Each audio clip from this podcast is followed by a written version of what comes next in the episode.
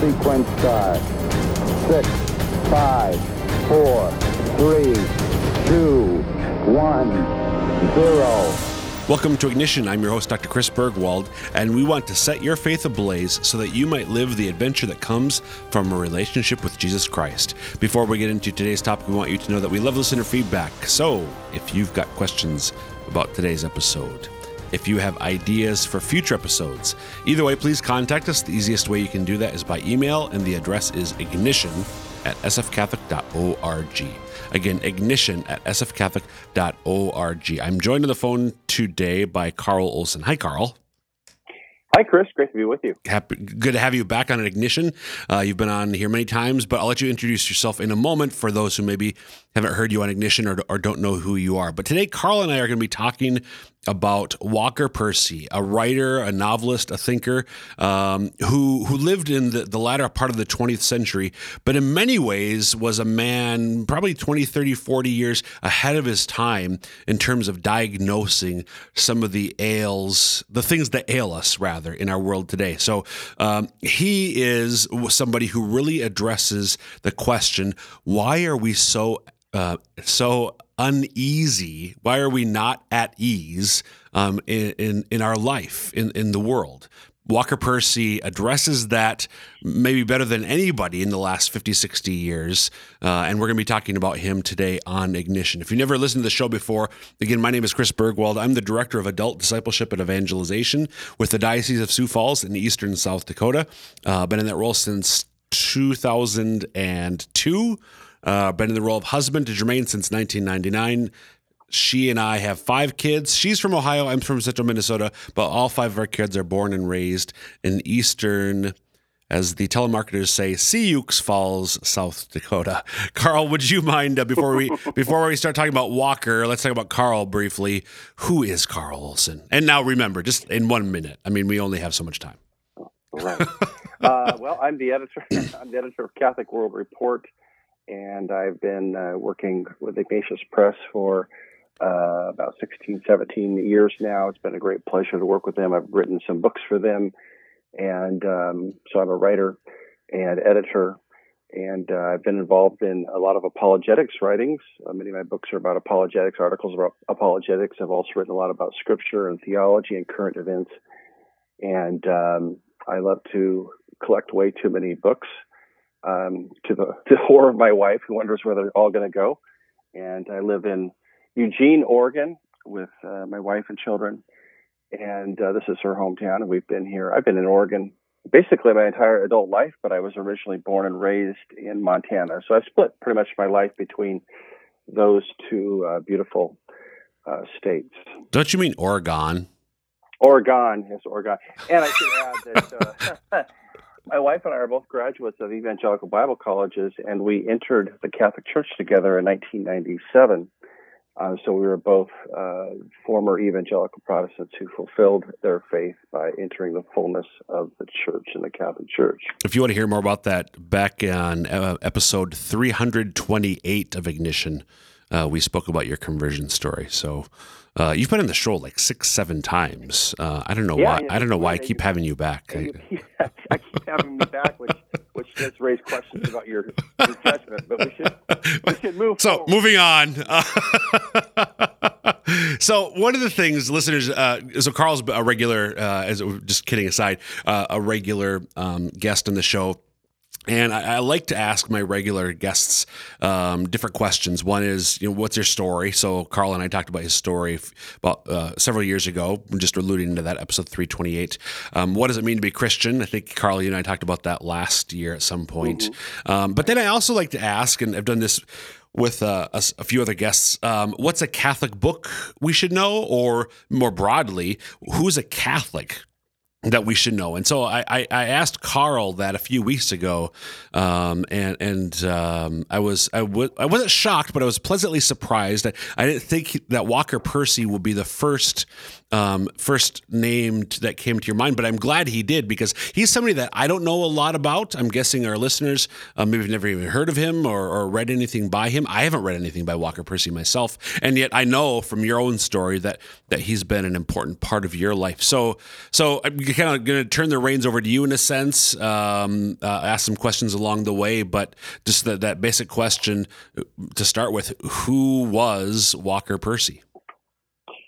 Right. Well, Percy was, as you know, a, a novelist and author, essayist who was born in 1916 and died in 1990. And I was first introduced to Walker Percy back in 1994, not long after I was married. I was having a phone conversation with a former Bible college classmate, and this classmate was at, this time studying um, philosophy in England, in London. And we were talking about all kinds of stuff because we were catching up. We hadn't talked for a while. And he asked me if I'd ever read anything by Walker Percy, and I'd never heard that name. And I said, "Man, who is that?" And so he he said, "Oh, he's this great author. You've got to check out his his novels, uh, his his essay collection called Signposts in a Strange Land." And so I did. I I uh, went and I bought several of Percy's books, and I tell you, once I started reading Signpost in a Strange Land, which is a compilation of essays that that touches on a wide range of things, I was immediately hooked mm. on his writing and began to read a little bit about Percy's life. And Percy's life, we can't get into too much, but Percy's life was really um, unique. I mean, everybody's life is unique, but his was uh, really interesting because he came from a very kind of prestigious family in the South, the Percys, who go way back and, and had a lot of influence in various parts of, of southern United States. But it was a family also kind of dogged by tragedy. So his father, his grandfather both committed suicide. His mm. father committed suicide when Percy was a young boy. Um, after that happened, he and his mother and, and brothers moved in with uh, his uncle Will, who was kind of the stoic Southerner, who was well known for his writing. Uh, who was a, a very fine poet and essayist um, and and kind of uh, very involved in a lot of local political things. And then Percy's mother died in a very strange car accident, which to this day people don't know if that was suicide or an accident. Wow. So he had a lot of tragedy. And the short version is that he ended up going. Uh, he was basically an agnostic by the time he went off to Columbia to study for a medical degree. He wanted to be a doctor, a medical doctor. And um, he's from he's from Louisiana. I don't know. We said the South, but Louisiana well, is that where he, he was originally um, from? Uh, I want to say Alabama. He ended up living most of his life after he got married in Louisiana. He, in fact, he moved to a little town, Louisiana, and and lived there for the rest of his life. Uh, he was born in Georgia, but he lived in um, Birmingham, Alabama, for a big portion of his young life. Okay. Um, I forget the exact dates, but so Georgia, Alabama, Louisiana. So those are the three states that he he's pretty much spent his life living in. And um, as he was studying for his medical degree at Columbia, he contracted tuberculosis, and basically he had to be, uh, you know, he was an invalid for about two years. He had to the, the only thing they described back then was rest. This is back in the uh, would have been in the 30s or 40s actually, and in short order, over those two years, Percy made a number of decisions. Actually, be about a five-year span. Um, he decided he was going to become a writer. He decided to. He was just going to set aside the medical thing because he really discovered that what he really liked about the medical realm was understanding how things work and understanding kind of the pathology. But what he realized was that the his interest in pathology was really about the human person, not not necessarily the body. Mm. But what is it that makes people tick? You know, why do people do what they do? Um, how do we understand ourselves in the world? These became kind of the, the core themes of his thought and writing. Um, and you can see it in, in like his famous satirical self-help book that he published in this uh, the late 70s, early 80s, um, Lost in the Cosmos.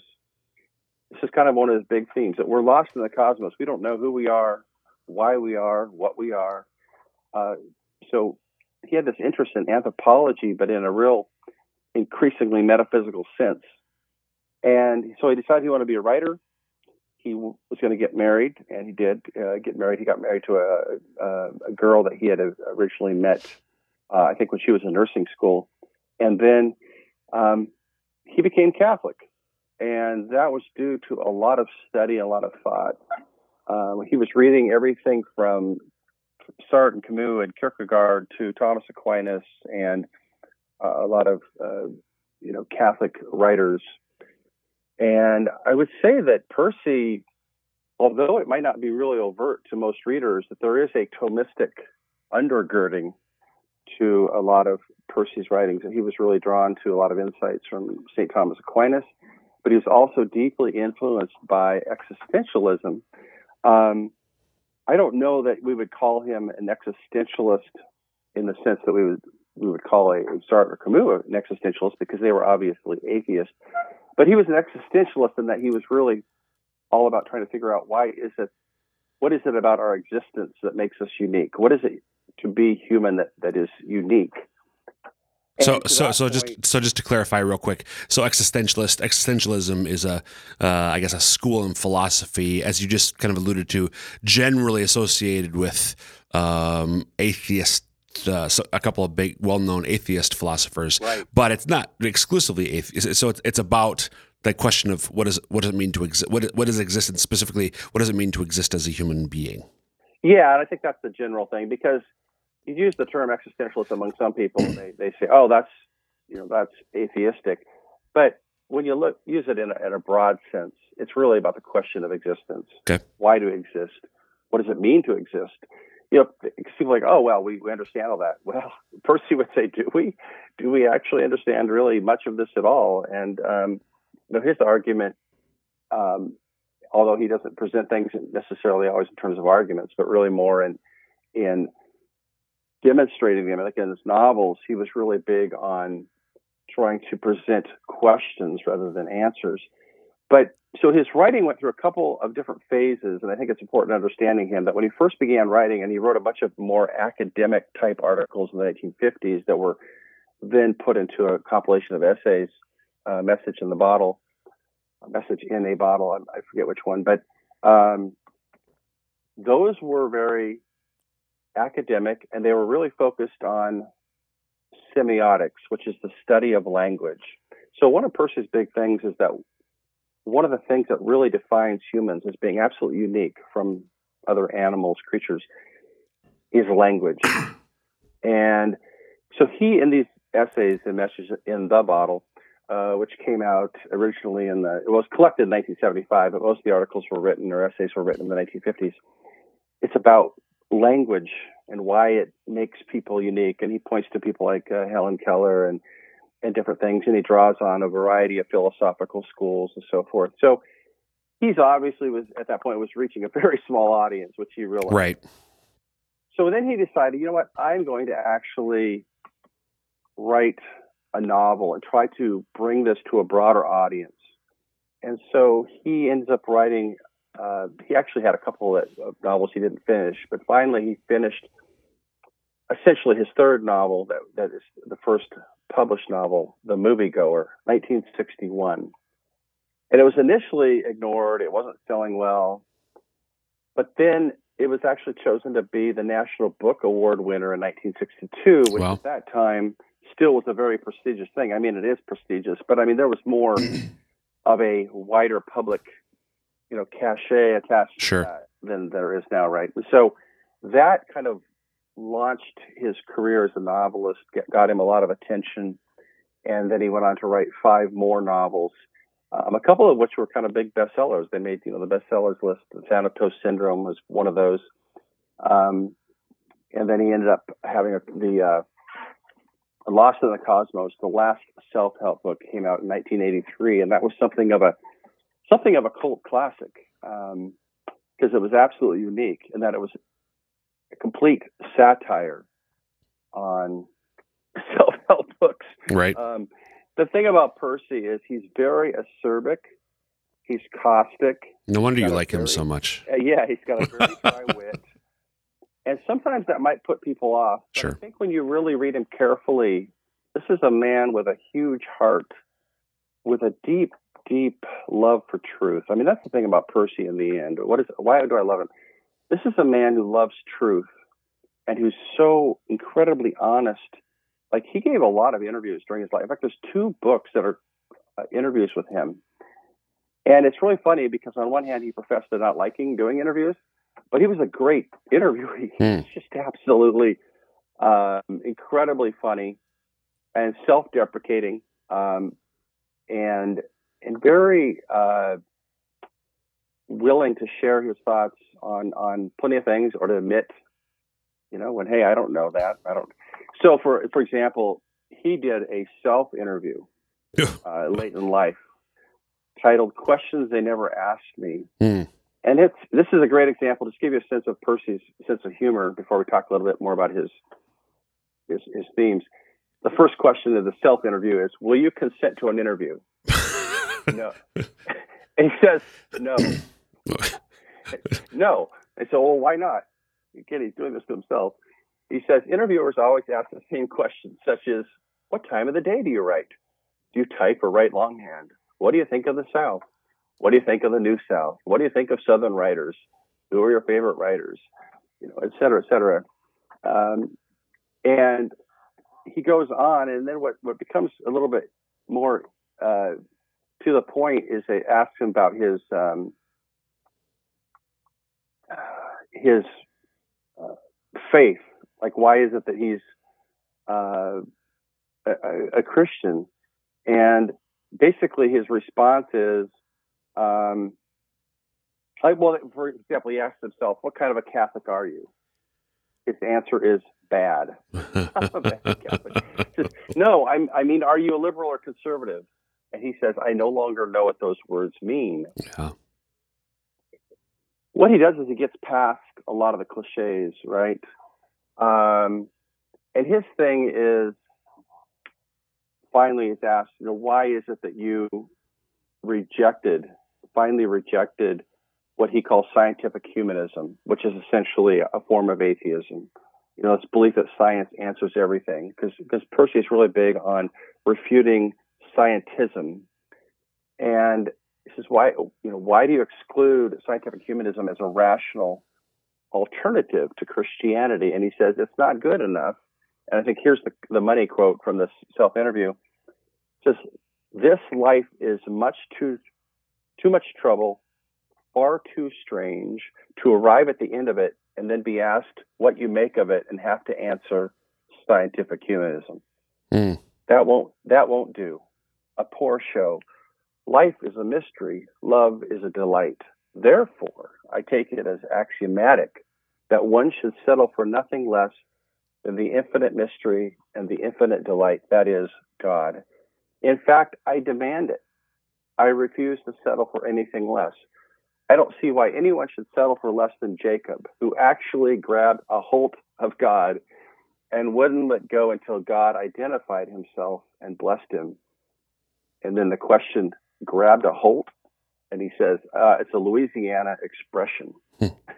so this is it gives you a sense of his, you know, his humor. Right. It's very, very dry, rather self-deprecating, um, but it's all at the service of what does it mean to live? What does it mean to be a human? And it's very robustly Catholic, but Percy, for the most part, especially in his novels, avoids overt Catholic language. Or, you know, he's not trying in his novels, especially to be, to lecture or to teach. He believes that novels, that's not the right use of novels, that novels are meant to diagnose, to probe, to Mm. ask the right questions, and that it's other other things that should be used to give the answer. So he's not opposed to giving answers. He's not playing some kind of coy game. It's that he believes that novels really should try to get people to ask why, what, how, who am I? So he talks, for example, in one of his essays about how we have all these different philosophical systems, and he pinpoints Marxism, which of course is a hot thing these days, right? but this is decades ago. And he says, well, the thing about Marxism is a Marxist can explain everything in the world. And then he's sitting in his room at two o'clock on a, on a Wednesday and he doesn't know what to do with himself. Mm. And I'm paraphrasing there, but his point is the Marxist can explain everything except who he is and why he is and what the purpose of his life really is. You can give all these, you know, these uh, answers that are from the, you know, kind of the laundry list, but they don't really get to what it means to be really a human.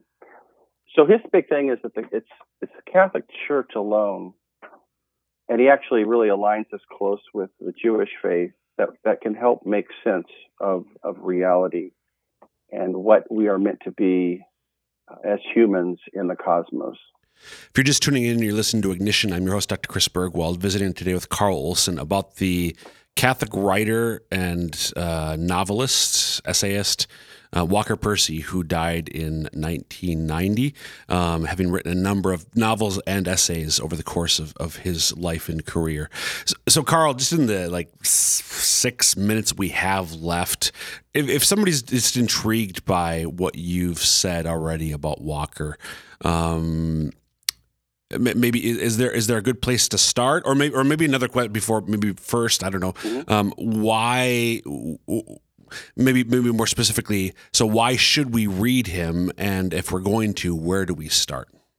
Well uh, thankfully there's an easy answer to where to start i think because the great thing about his collection lost uh, um, signposts in a strange land is that he tackles a wide range of topics. I mean he talks about what it means to be a novelist he talks about um, the modern malaise is one of his big themes, what he calls the modern malaise, which he which he tra- uh, traces back to uh, you know the uh, the work of Descartes, um, who he believes was really essential in kind of creating this chasm uh, within human thinking and human understanding that has led to all kinds of problems. Um, you know this this distinction between the mind and the physical world, and he goes into that in a number of his essays. But he also has essays in there about things like drinking bourbon and how to how to assess bourbon. Um, Percy struggled with drinking. Uh, he went through a really dark period in the in the early '70s, uh, mid '70s, when he was writing a novel titled Lancelot, where he, he really struggled with his with drinking, and he he openly acknowledged that he had this kind of fight with depression. It seemed to be mm. a hmm. thing within the family, you know, going back to the suicides. And right. But I, but I guess I'm kind of uh, predisposed to saying come at it from the nonfiction, and then start with, say, his first novel, The Moviegoer, um, and then kind of go through maybe an order uh, of the novels. Um, now, some people, if you're if you're really interested in literature, I say, hey, just start with a moviegoer and see what you think. Uh, personally, my favorite novel um, by Percy is The Last Gentleman, uh, his second novel, and it's really just kind of subjective. But there are just passages. Here's the thing about Percy. One one reason to read him is he's just a fantastic writer. I mean, he beautiful writer. He's, he writes in unexpected ways at times. Um, it's not always exactly how you think it's going to go. And then his last couple of novels uh, are, are kind of more like I wouldn't call them thrillers. That would be a little bit misleading, but they they do take up kind of this apocalyptic theme, and they're actually kind of they're deeply funny. I mean, there's kind of a dark. If you like kind of dark humor, you'll like Percy. But I think one reason that Percy is so interesting to me, and I, I wanted to talk about him a bit, is because he talks about deep truths and he talks about the Catholic faith, but he he avoids the cliches. What do you mean? Like, he, uh, give an example. Give an example. he, he doesn't just say, "Hey, you know, we're called to the whole goal of life is to to love and to love God and to and to pursue." Now, that's all true and that's good, and there's nothing wrong with that, obviously. But what he tries to do is he tries to get people to think, "Why is it that I'm not satisfied? Why is it that I'm not happy? Why is it that I I have everything? I keep some of his characters they seem to have everything, but they're so diseased. yeah, and and he really gets you to he makes you uncomfortable, and this is part of a point of his Lost in the Cosmos self help book. He uh, it actually gets a little bit raw in places. I mean, he really pushes you And but the thing about Percy I love is that you get the sense that he he's done it to himself. Mm. It's not like he's doing something to you that that uh, he has not already gone through. And I think that's the thing. excuse me about Percy is for me there is a profound authenticity. This is a man who who was an agnostic. He went through great tragedy. He decided to give up a profession that would have given him a lot of, uh, you know, relative prestige and, and money and security to become a writer. He becomes Catholic after a, a long stretch of, of, deep study and thought and contemplation. Um, this is a guy who kind of put his money where his, you know, his mouth is. And I think that really resonates. He also has a way of taking, I think, really complicated philosophical concepts about language, about, say, the, the thought of Descartes or whoever, and turning it into a story form so that ordinary, quote unquote, ordinary readers who don't want to read books on philosophy or whatever can enter it and not even really actually even know rec- necessarily that they're they're engaging in philosophical uh, excursions but they but they are. Yeah. Um, and, and, I think that's a real gift. It's really it's really difficult to do that. It's really easy to say, "Oh, I'm going to take a lot of big concepts and I'm going to make a story out of it." Um, very few people can actually do that, and Percy actually could do that. And he did it with humor and characters that are really rich and attractive and interesting. Um, and so I think that's a real gift too. And then I think the fact that he's so blunt. I mean, when you read some of his essays, I mean, he was a profoundly pro-life guy. He was adamantly anti-abortion, anti-euthanasia. He wrote about those things. He also placed them in the larger context, I think, in a way that was very helpful.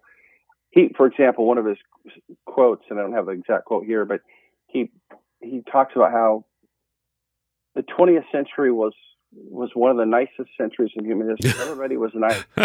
and, and tens of millions of people were murdered. Yes. And this kind of echoes some things that Flannery O'Connor, you know, wrote too. And he and O'Connor had a had a, a, a friendship and a, a, great respect for each other, where they recognize that there's these really deep, incompatible things about human nature. Some of them are kind of quote unquote American, but really at the end of the day, right. they're about who we are as people. Right. How is it that we have so much comfort and yet we're so unhappy? Why is it that we talk so much about helping others and being good, and yet we that we have so much abortion and push for euthanasia and et cetera, et cetera. And we're gonna have to leave right. things there, Carl. We're out of time. Thanks for being with us uh, on this episode and talking about Walker Percy. And that we're up with this episode of Ignition. Again, you can email us, ignition at sfcatholic.org, with any thoughts, questions, or ideas for future episodes. And until next time, dear listeners, may Almighty God bless you, the Father, the Son, the Holy Spirit. Amen.